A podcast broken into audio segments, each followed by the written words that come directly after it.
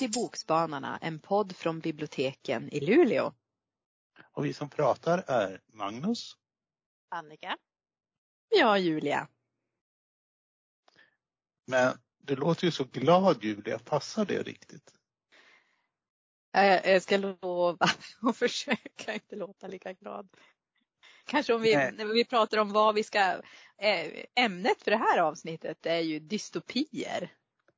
Och då borde man vara lite allvarligare, tycker jag. Ja, lite mer så här förstämd nästan. Ja. Jag kan ju säga att när jag var barn så trodde jag att det hette dystropier för att de var så dystra. så det tog ett tag innan jag fick bort det där ärret. Men jag tycker det är ganska bra. Ja, det, det sa ju lite grann. Jag ska läsa, jag vill ha en dyster bok. Sen finns det sådana här ganska trevliga undergångsskildringar. Alltså de har ju ganska mysigt och då borde det vara dystopier. Ja! Vi inför det tycker jag. Bra, en ny hyllplacering. Men jag kan börja prata och jag ska prata om något som i alla fall till namnet är ganska sött. Jag ska prata om Sweet Tooth av Jeff Lemire. Och det är en tecknad serie. Och den handlar om Gus som växer upp i skogen tillsammans med sin pappa som är en religiös fanatiker. Och eh, eh, de lever där helt isolerat. En dag så hittar Gus en liten, sån här liten godisbit. I och med att han tycker väldigt mycket om choklad upptäcker han när han äter den. Så lockas han hemifrån ut i den stora världen som visar sig leva i total kris. Det har eh, utbrutit en stor pandemi som har, liksom, många människor har dött bort. Och Gus är ju kopplad till det här på ett väldigt märkligt sätt. Därför han, och Ken är en pojke, men han är också hjort. Han har alltså sådana horn. Och eh, kopplingen är ju då att när den här eh, pandemin bröt ut och folk började dö så började också födas mot, muterade barn. Alltså som var djurmuterade. Så under liksom handlingens gång så kommer Gus bland annat träffa en sengångarpojke och en grisflicka. Som då han eh, sluter vänskapsband med. Och i och med att det då finns en koppling då mellan liksom de här muterade barnen och eh, sjukdomen så utvecklas det eh, ett starkt hat mot de här eh, mutationerna. Och de är liksom jagade. Och Gus st eh, stöter på en person då som heter Tommy Jeppard som är en sån här prisjägare som han litar på och som berättar att han ska hjälpa honom. Vad han inte vet det är liksom att Tommy Jeppard tar Gus till en eh, compound heter på engelska nu, står det still i huvudet, en anläggning som är en blandning av en militärbas och eh, en sån medicinsk försöksklinik. Tommy ska byta ut då Gus mot sin fru och sitt barn. Eller tror han i varje fall. För det blir ju naturligtvis ännu mera problem som leder till ännu mera problem som leder till ännu mera problem och en hel del blod. Det, den finns som tv-serie och om man har sett Netflix-serien så den är ganska söt. Den är ungefär som eh, ett litet gulligt barn med eh, horn i pannan och så händer det små roliga saker och så blir de tvungna att fly. Men serien alltså, det är liksom bara ett enda långt rött blodsträck igenom USA som liksom tar paus lite här och där. Eh, en del har beskrivit som Mad Max meets Bambi. Alltså Mad Max mm. möter Bambi. Och Mad Max det är en annan sån här ikonisk eh, dystopi. Men jag tycker mer är Bambi med teenage angst alltså tonårsångest. Den här Gus, han är inte speciellt trevlig alls i den tecknade serien. Han bara surar och han vill att eh, den här gräsliga Tommy Jeppert ska bry sig om honom och uppmärksamma honom. Och naturligtvis det där att bli vuxen är inte heller liksom sådär smärtfritt. Alltså, det innebär att bli skjuten i axeln och liksom att faktiskt ta livet av folk själv. Bra serie men kanske inte så bra för eh, framtidshoppet. Ska jag fortsätta med min då? Ska vi bege oss till Japan nu istället då? Till Japan? Till Japan ja. Jag har läst Sändebudet av Yoko Tawada. Och då befinner vi oss i en närliggande framtid och Japan har isolerat sig från omvärlden efter en katastrof. Och inga nyheter kommer in och de olika delarna av Japan är isolerade från varandra. Och vi får inte veta vad det är för katastrof. Vi får bara veta följderna av vad som har hänt. Och vi vet inte om det bara har hänt i Japan eller om det har hänt i hela världen. Och nyheterna kommer via en hårt kontrollerad papperstidning. Ingen mark eller hus är värda någonting. Alltså lägenheter, bilar, datorer har ingen värde för ingenting. Det funkar ju inte. Mm, det går ju inte att sälja. Inget importeras längre från resten av världen. Allting måste fixas liksom eh, internt i landet. Det verkar vara totalt embargo från resten av världen. Eh, och det som är speciellt här är att äldre är friska och kan arbeta och lever bra länge och det finns till och med gammal och ung gammal. Ung gammal, då är man i 60-årsåldern. Så då tänker en så här brödförsäljare där att, att det är svårt att förstå att det var ju den åldern folk slutade jobba förut. Det är ju då man är liksom i primen.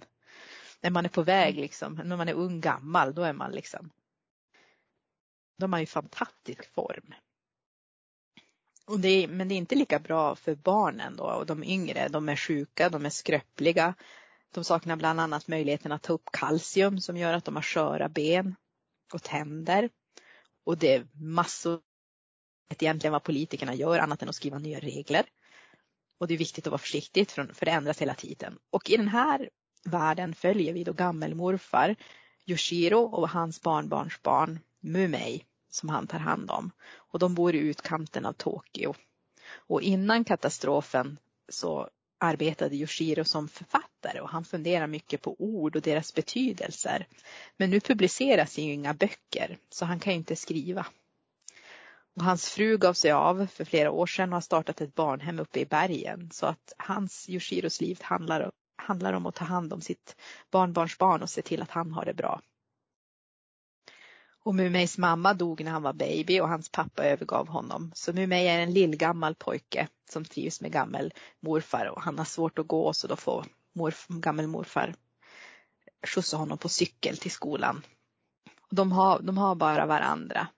Eh, även om det är eh, liksom svart, det är ändå svart och man vet inte vad som händer och samhället på något sätt fortsätter att fungera även om, om om de inte får några nyheter utifrån och de, de får ingen mat utifrån, att, att livet har blivit ganska, alltså har blivit mycket mindre för dem. Men den är ändå på något sätt optimistisk. för att alla har hittat ett sätt att, att överleva. Alltså de får den här vardagen och det kändes som att huvudpersonerna trodde, de, att de trodde ändå på någon sorts framtid. Att, att, att livet går vidare Även om det inte alltid är som förut, som någon typ av vardagsdystopi.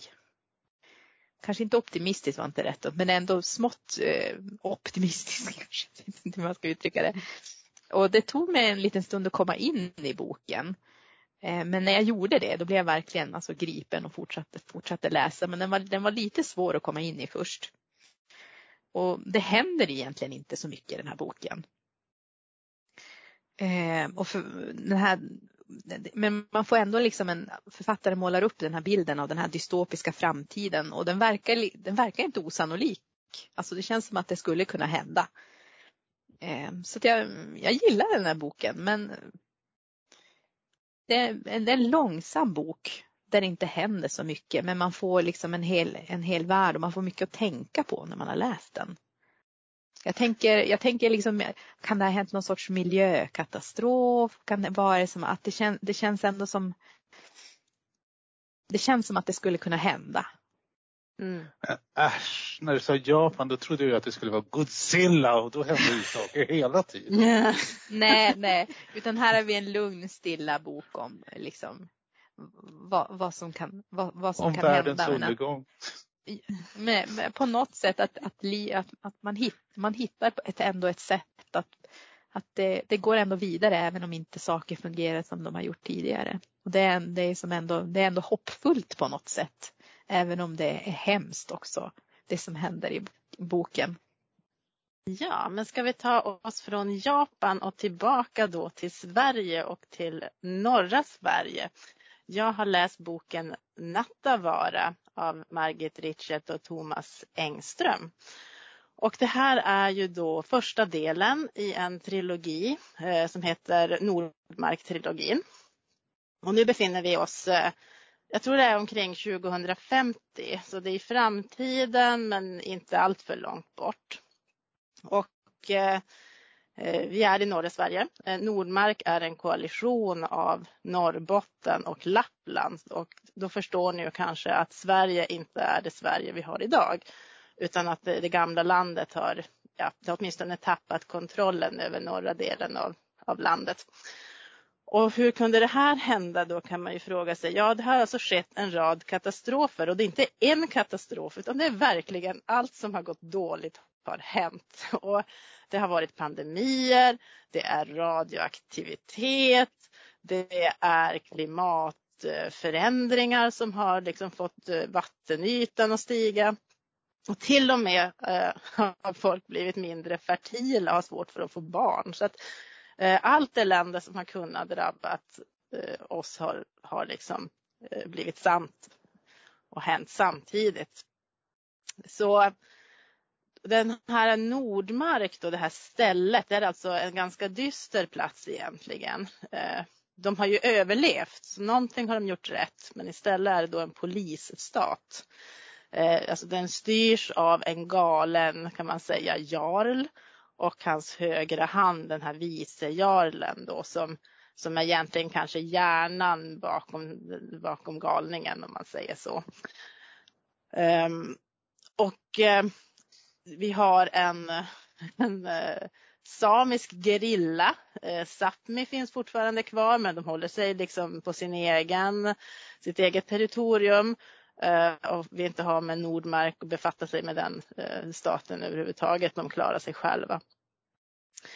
Eh, så det, det, är väldigt mycket alltså maktkamper här mellan olika folkgrupper. Det finns eh, något religiöst samfund, Hesekelianerna, kan jag säga rätt, eh, Hese, eh, Hesekelianerna om jag nu sa det rätt, eh, som också gör anspråk på, på den här nya världen eh, som, har, som har uppkommit. Eh, och det här är ju liksom bakgrunden, liksom kulissen vi rör oss i. Eh, och då, de personer vi då får träffa, det är två Eh, man kan säga två huvudpersoner. Det är 16-åriga Erik eh, och egentligen också hans lilla syster som de har blivit föräldralösa eh, sedan deras eh, föräldrar har tagit livet av sig. Eh, och nu är det så att eh, då blir de utkastade ur byn. Alltså de bodde ursprungligen i Jokkfall. Men de får inte bo kvar där för att då, då gör byn anspråk på deras eh, eh gård. Och nu är då deras enda chanser att ta sig till Kiruna för att och vädja till folkdomstolen att de ska få tillbaka det de förlorat. Och det är ju en vandring genom ett farligt landskap. Ehm, och ingen lätt sådan vandring heller.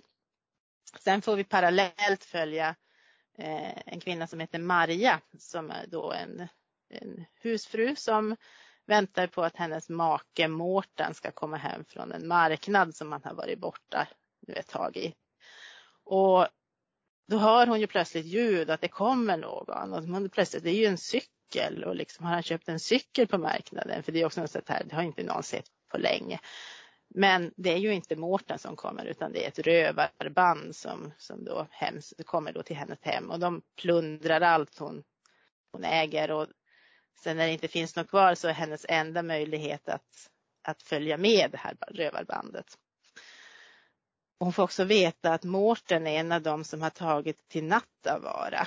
Och Nattavara som också är titeln på den här boken.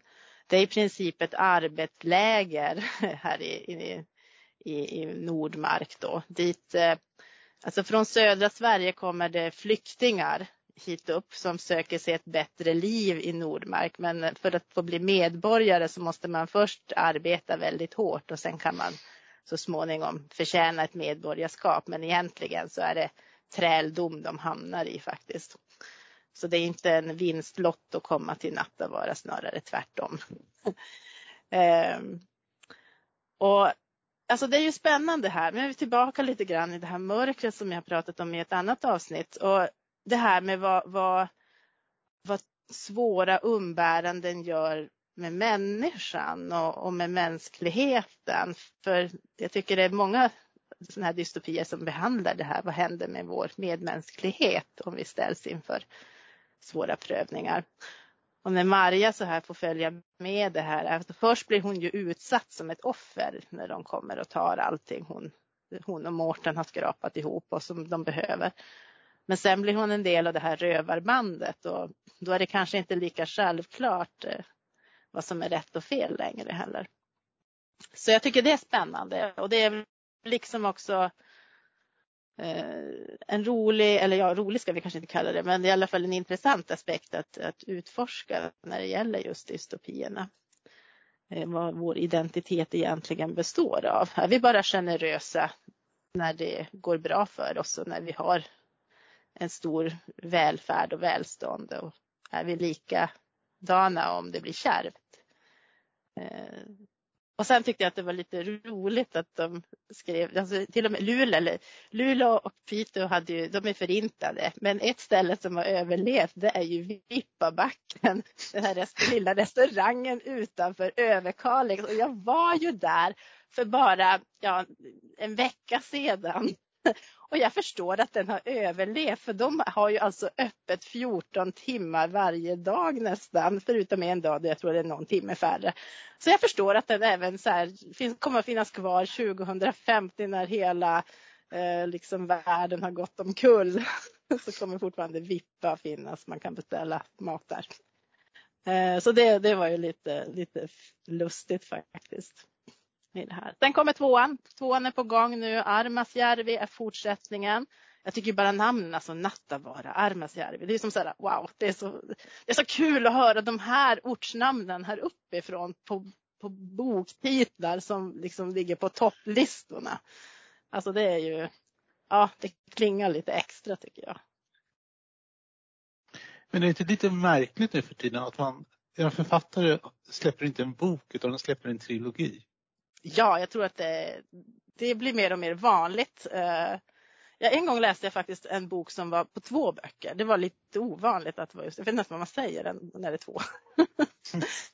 Eh, men jag tror det är ett smart drag också. Så här, att lämna en bok med en cliffhanger till exempel. Man måste, och jag känner ju när jag har läst den här, jag måste ju faktiskt veta, även fast jag tyckte att den kanske var lite mörk och lite rå ibland, men jag måste ju veta hur det går. Alltså, alltså den här rakethäxan som härjar uppe i Esrange, som, som har tagit över och liksom har koll på satelliterna och drönarna där uppe. Det är ju superspännande. Men du vet ju hur det går, det blir bara värre ja. och värre och värre. Ja men exakt, alltså det, är, det är djupa intriger och det är mycket dubbelspel i den här boken också, vem man kan lita på i den här äh, polisstaten. Nu är det ju sådär att man, det är inte bara det att man läser dystopier utan man kan ju titta på dystopier med hjälp av biblioteket. Biblioteket har ju en, eh, finns det en sån här streamad filmtjänst som heter Asterna där man kan logga in med sitt lånekort och eh, titta eh, på filmer i sitt vardagsrum. Och där finns det ju också sådana här norrländska, kanske inte dystopier, men i varje fall SF. Och det kanske inte finns så många, men den som finns är en av mina filmfavoriter och den heter Rymdinvasion i Lappland. Och det är alltså en SF-film från 50-talet som handlar om rymdmonster som besöker Lappland. Det är ungefär handlingen. Och Åke Grönberg finns i en roll också och det är ju inte kanske någon man brukar associera med science fiction-sammanhang. Absolut, eh, absolut. Mer information om cineasterna kan man ju hitta på biblo.se. Men i det här avsnittet så tipsade jag om Sändebudet av Yoko Tawada. Och jag tipsade om Nattavara av Margit Richet och Thomas Engström. Och jag tipsade om Sweet Tooth av Jeff Lemire.